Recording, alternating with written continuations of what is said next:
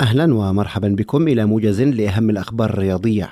بات الإسباني فيران توريس نجم مانشستر سيتي على أعتاب التوقيع الرسمي مع برشلونة خلال الساعات القليلة المقبلة. ووفقا لصحيفة ديلي ميل البريطانية فإن توريس اجتاز الكشف الطبي في برشلونة. وزعمت العديد من التقارير أن قيمة الصفقة ستبلغ 55 مليون يورو لمانشستر سيتي بالإضافة إلى 10 ملايين كمتغيرات. ذكرت صحيفة ليكيب الفرنسية أن باريس سان جيرمان سيتخلص من سبعة لاعبين دفعة واحدة للحصول على مبلغ 100 مليون يورو.